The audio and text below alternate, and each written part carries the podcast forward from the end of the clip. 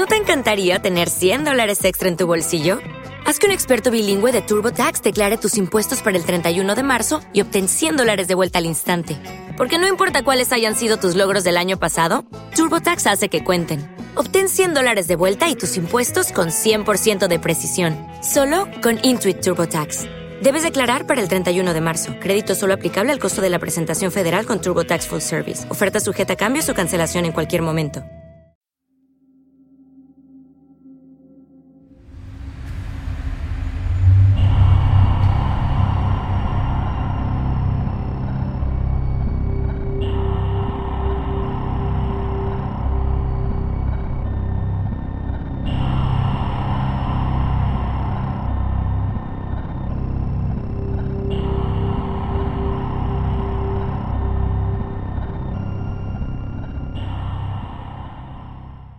Martes.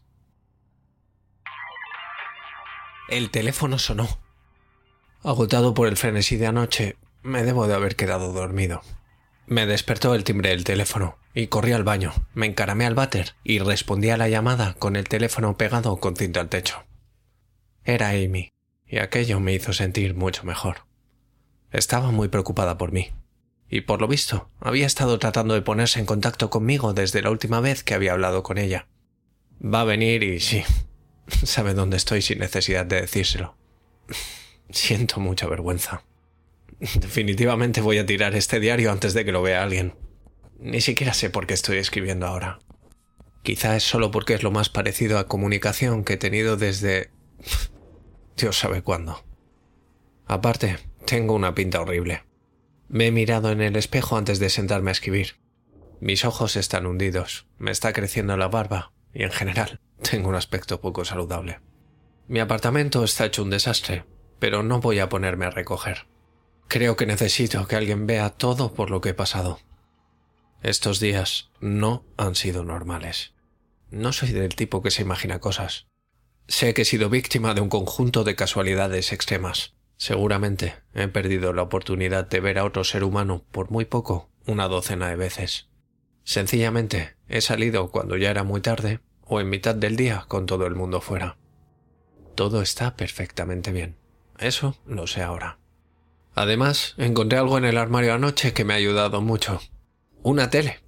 La enchufé justo antes de sentarme a escribir esto y la tengo puesta de fondo.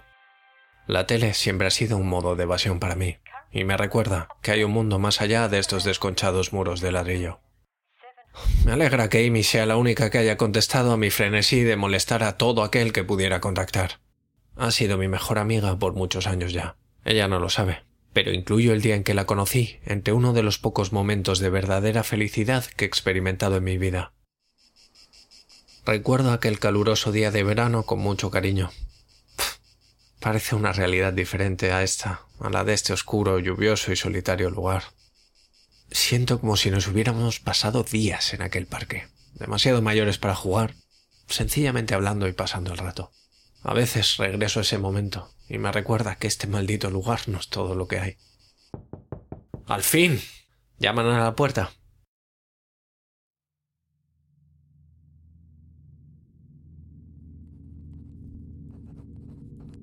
Pensé que era raro que no la pudiera ver a través de la cámara que escondí entre las dos máquinas de refresco.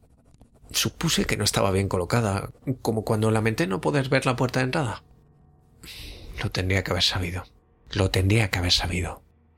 Después de escuchar cómo tocaban a la puerta, grité a través de esta, tratando de sonar relajado, que tenía una cámara entre las máquinas de refresco, porque me daba vergüenza haber dejado que mi paranoia llegara tan lejos. Después de hacerlo, vi su imagen caminando hasta la cámara y mirándola. Sonrió y saludó con la mano. Dijo a cámara, vivaz, lanzándole una mueca. Es raro, lo sé. Dije al micro conectado a mi ordenador. Han sido unos días un poco raros. Seguro que sí. Respondió. Abre la puerta, John. Tuve un ataque de duda. ¿Cómo... cómo podía estar seguro? Ey, hazme un pequeño favor. Le dije a través del muro. Dime alguna cosa sobre nosotros. Solo para probarme que eres tú. Ella lanzó una mirada extrañada a la cámara. Um, vale. Dijo, pensando lentamente. Uh, nos conocimos de casualidad en un parque en el que los dos éramos demasiado mayores para estar. Suspiré con alivio a medida que la realidad volvía y el miedo desapareció. Dios, qué ridículo he sido. Pues claro que era Amy. Aquel día no estaba registrado en ningún lugar del mundo, salvo en mi memoria. Nunca se lo he contado a nadie, no por vergüenza, sino por una particular y secreta nostalgia que desea que esos días vuelvan. Si hubiera una fuerza desconocida puesta en marcha para engañarme, como temía, no había forma de que pudiera saber de aquel día. Está bien, ¿me vale? Te explicaré todo, le dije. Voy enseguida. Corrí hasta el pequeño cuarto de baño y me arreglé el pelo lo mejor que pude. Estaba hecho un desastre, pero ella lo entendería. Riéndome de mi propio comportamiento y de cómo había dejado el piso en aquel estado, caminé hacia la puerta. Puse la mano en el pomo y di un último vistazo a aquel desastre. ¡Qué ridículo!, pensé. Mis ojos pasaron por los platos con restos de comida en el suelo, el rebosante cubo de la basura y la cama que había dejado de lado buscando... Dios sabe qué. Estaba a punto de darme la vuelta para abrir la puerta cuando mis ojos se posaron en una última cosa. La vieja webcam que había usado para tener aquella conversación hueca hasta lo inquietante con mi amigo. Aquella esfera negra silenciosa yacía arrojada hacia un lado, con la lente apuntando hacia la mesa en la que estaba este diario. Un terror inconmensurable me invadió al comprender que, si había algo capaz de ver a través de aquella cámara, habría podido ver lo que escribí aquel día. Le pregunté por cualquier cosa sobre nosotros, y ella respondió con lo único en el mundo que pensaba que ellos, o ello, no sabían. Pero sí lo sabía.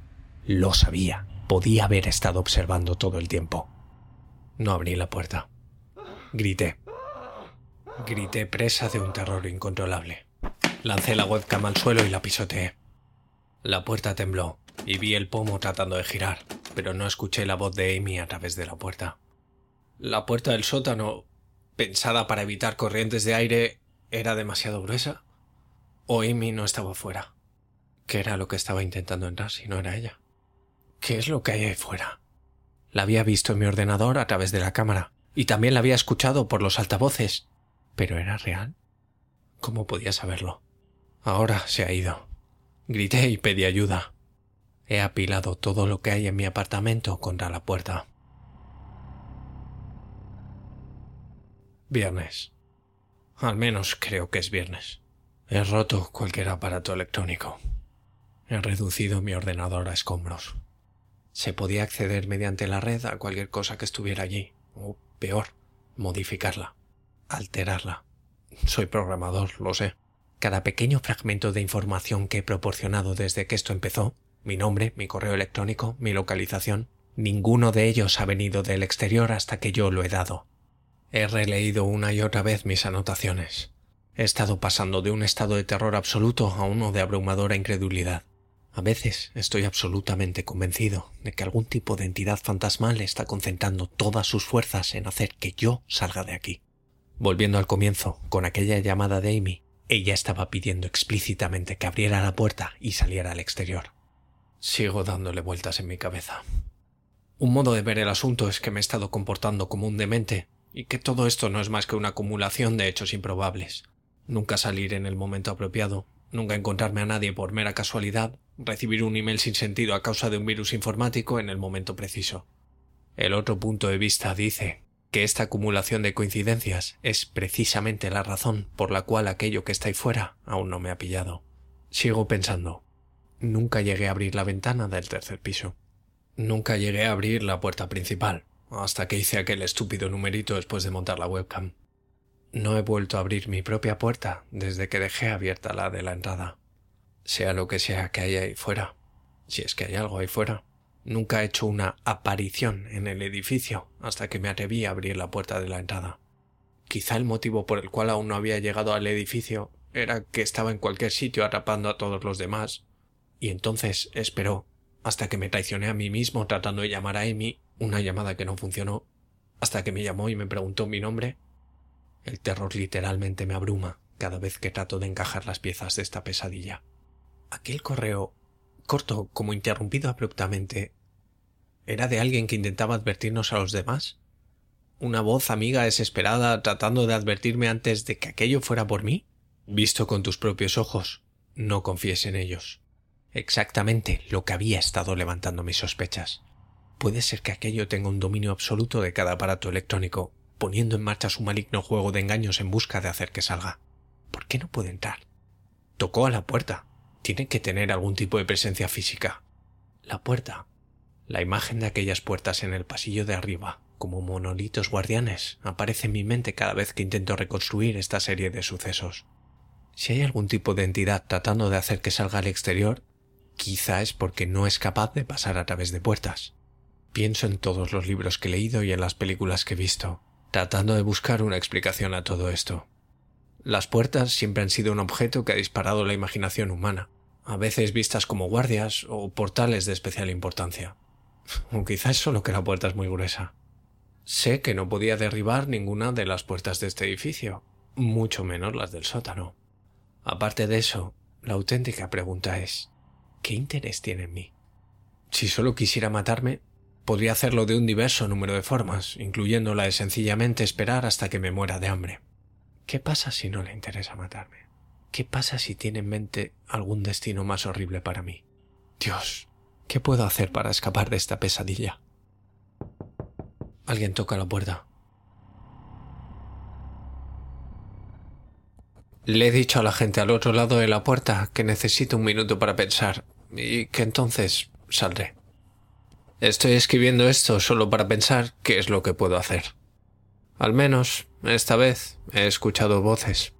Mi paranoia, y sí, reconozco que estoy paranoico, me ha hecho pensar en todos los modos posibles en los que se puede emular electrónicamente la voz de alguien, pudiendo ser nada más que altavoces plantados ahí fuera imitando voces humanas. ¿De verdad les ha tomado tres días venir a hablar conmigo? Amy está en teoría ahí fuera, junto a dos policías y un psiquiatra. Quizá les ha llevado tres días pensar qué era lo que me iban a decir. La explicación del psiquiatra tiene bastante sentido. Si decido pensar que todo esto ha sido un loco malentendido y que no hay ninguna entidad tratando de que abra la puerta. El psiquiatra parece un hombre mayor, con una voz autoritaria, pero con un toque compasivo. Me gustó. Estoy desesperado por ver a alguien con mis propios ojos. Dice que tengo algo llamado ciberpsicosis y que soy solo una víctima más entre miles de una epidemia que está escalando a nivel nacional, activada por un sugerente email que se ha escapado de algún modo. Juro que dijo, se ha escapado de algún modo. Creo que se refiere a que se ha expandido por el país de forma inexplicable, pero me hace sospechar mucho que la entidad haya tenido ese desliz. Dice que soy parte de un comportamiento emergente del que muchos están siendo víctimas, padeciendo los mismos problemas y miedos, aunque nunca hayamos tenido ningún tipo de contacto. Eso explica bastante bien el correo sobre ver con los propios ojos que recibí. Yo no recibí el correo original que disparó todo esto. Yo recibí una mutación suya. Mi amigo podría haberse venido abajo también y tratado de advertir a todo el que conocía con sus delirios paranoides. Así es como el problema se expande, afirma el psiquiatra. Yo podría haberlo expandido también, con mis ese eme ese y mis mensajes de chat a todo aquel que estuviera online. Algunas de esas personas podrían estar ahora viniéndose abajo, alteradas por algo que yo les había enviado, algo que podían interpretar de la manera que quisieran. Algo tan sencillo como la pregunta de si habían visto a alguien cara a cara últimamente. El psiquiatra me dijo que no quería perder a otro, que la gente como yo es inteligente y que esa es nuestra perdición. Sabemos conectar hechos también, que a veces los conectamos aun cuando no tienen una conexión real. Dijo también que es muy fácil acabar paranoico en nuestro mundo de ritmo frenético, un mundo en cambio constante en el cual cada vez más y más número de nuestras interacciones son simuladas. Le tengo que conceder una cosa. Es una explicación estupenda. Explica todo muy bien. Explica todo a la perfección, de hecho. Tengo todos los motivos para querer quitarme de encima esta pesadilla en la que una cosa o una conciencia o ser que está ahí fuera quiere que abra la puerta para capturarme y darme un horrible destino peor que la muerte. Sería un loco por pensar, después de escuchar esa explicación, en quedarme aquí encerrado hasta morir de hambre solo para evitar a la entidad que ha atrapado a todo el mundo. Sería un loco por pensar, después de escuchar esa explicación, que podría ser uno de los últimos seres humanos vivos que quedan en el mundo, escondiéndose en su sótano, luchando contra una inimaginable entidad engañosa para evitar ser capturado. Es una explicación perfecta para todas las cosas raras que he visto o he oído. Y tengo todos los motivos del mundo para dejar que mis miedos me abandonen y abrir la puerta. Ese es el motivo exacto por el cual no voy a hacerlo. ¿Cómo puedo estar seguro? ¿Cómo puedo estar seguro? ¿Cómo puedo saber qué es real y qué es parte del engaño?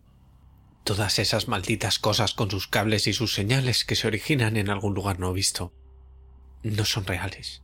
No puedo estar seguro. Señales a través de una cámara, vídeos falsos, engañosas llamadas de teléfono, correos electrónicos. Incluso la tele, que yace destrozada en el suelo. ¿Cómo puedo estar seguro de que es real? Son solo señales, ondas, luz. La puerta. Está golpeando la puerta. Está tratando de entrar.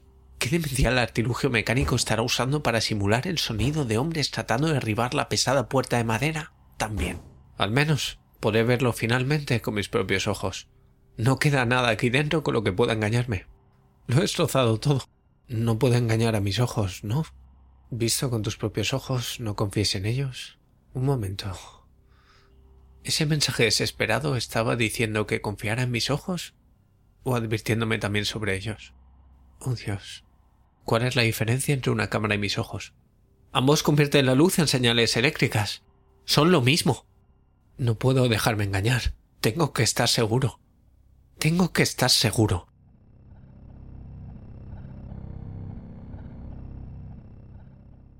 Fecha desconocida. Pedí con voz tranquila lápiz y papel, hasta que finalmente me lo dieron. No es que importe.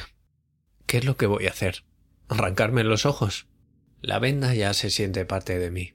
El dolor ha desaparecido. Supongo que esta será una de mis últimas posibilidades de escribir algo legible. A medida que, sin mi vista para corregir los errores, mis manos lentamente olviden los movimientos implicados. Esto es una especie de capricho. Escribir esto es una reliquia de otro tiempo, porque estoy seguro de que todo el mundo que queda en el planeta está muerto, o algo mucho peor. Me siento contra la pared un día y otro. La entidad me trae comida y agua. Se disfraza de amable enfermera o de doctor poco simpático. Creo que sabe que mi oído se ha agudizado de manera considerable ahora que vivo en la oscuridad. Finge conversaciones en los pasillos por si escucho algo. Una de las enfermeras habla del bebé que tiene en camino. Uno de los médicos perdió a su mujer hace poco en un accidente de tráfico. Nada de esto importa. Nada de esto es real. Nada de esto me afecta, no como lo hace ella. Esta es la peor parte, la parte que llega a ser casi insoportable. Las cosas vienen a mí disfrazadas de Amy. Su simulación es perfecta. Suena exactamente como Amy. Y se siente exactamente como ella. Incluso produce lágrimas razonablemente creíbles que me hacen sentir en sus mejillas aparentemente llenas de vida. Al principio de traerme aquí, me dijo todo lo que quería oír. Me dijo que me amaba, que siempre lo había hecho, y que no entendía por qué hacía esto, que aún podíamos tener una vida juntos, solo si dejaba de insistir en que estaba siendo engañado. Quería hacerme creer... No, necesitaba hacerme creer que ella es real. Casi caí.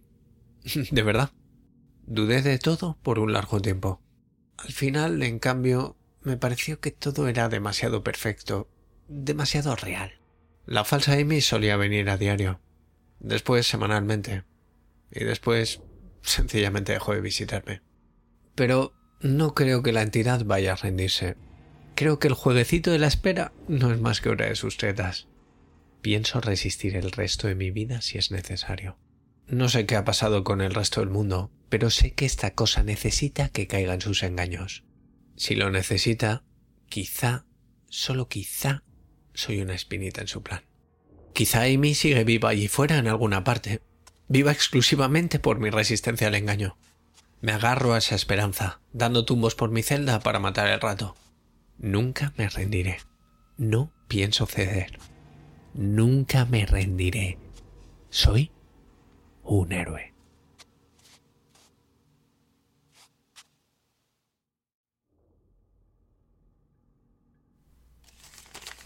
El médico leyó el papel que el paciente había garabateado. Era apenas legible, escrito en la agitada caligrafía de aquel que no puede ver.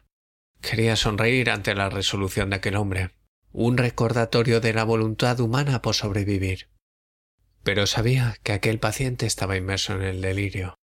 Después de todo, un hombre cuerdo habría cedido ante el engaño hace mucho tiempo. El médico quería sonreír, quería susurrar palabras de ánimo a aquel trastornado, quería gritar, pero los filamentos nerviosos que envolvían su cabeza y se introducían en sus ojos le hicieron hacer otra cosa.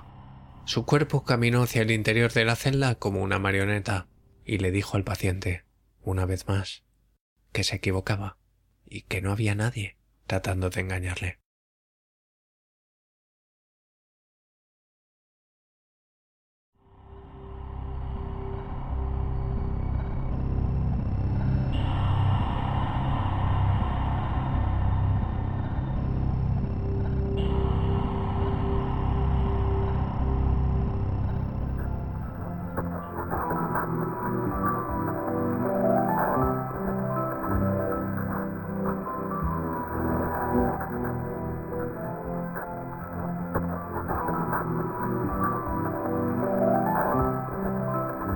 Soy Snaf, y esto que acabas de escuchar ha sido otro capítulo de Normal Podcast for Normal People.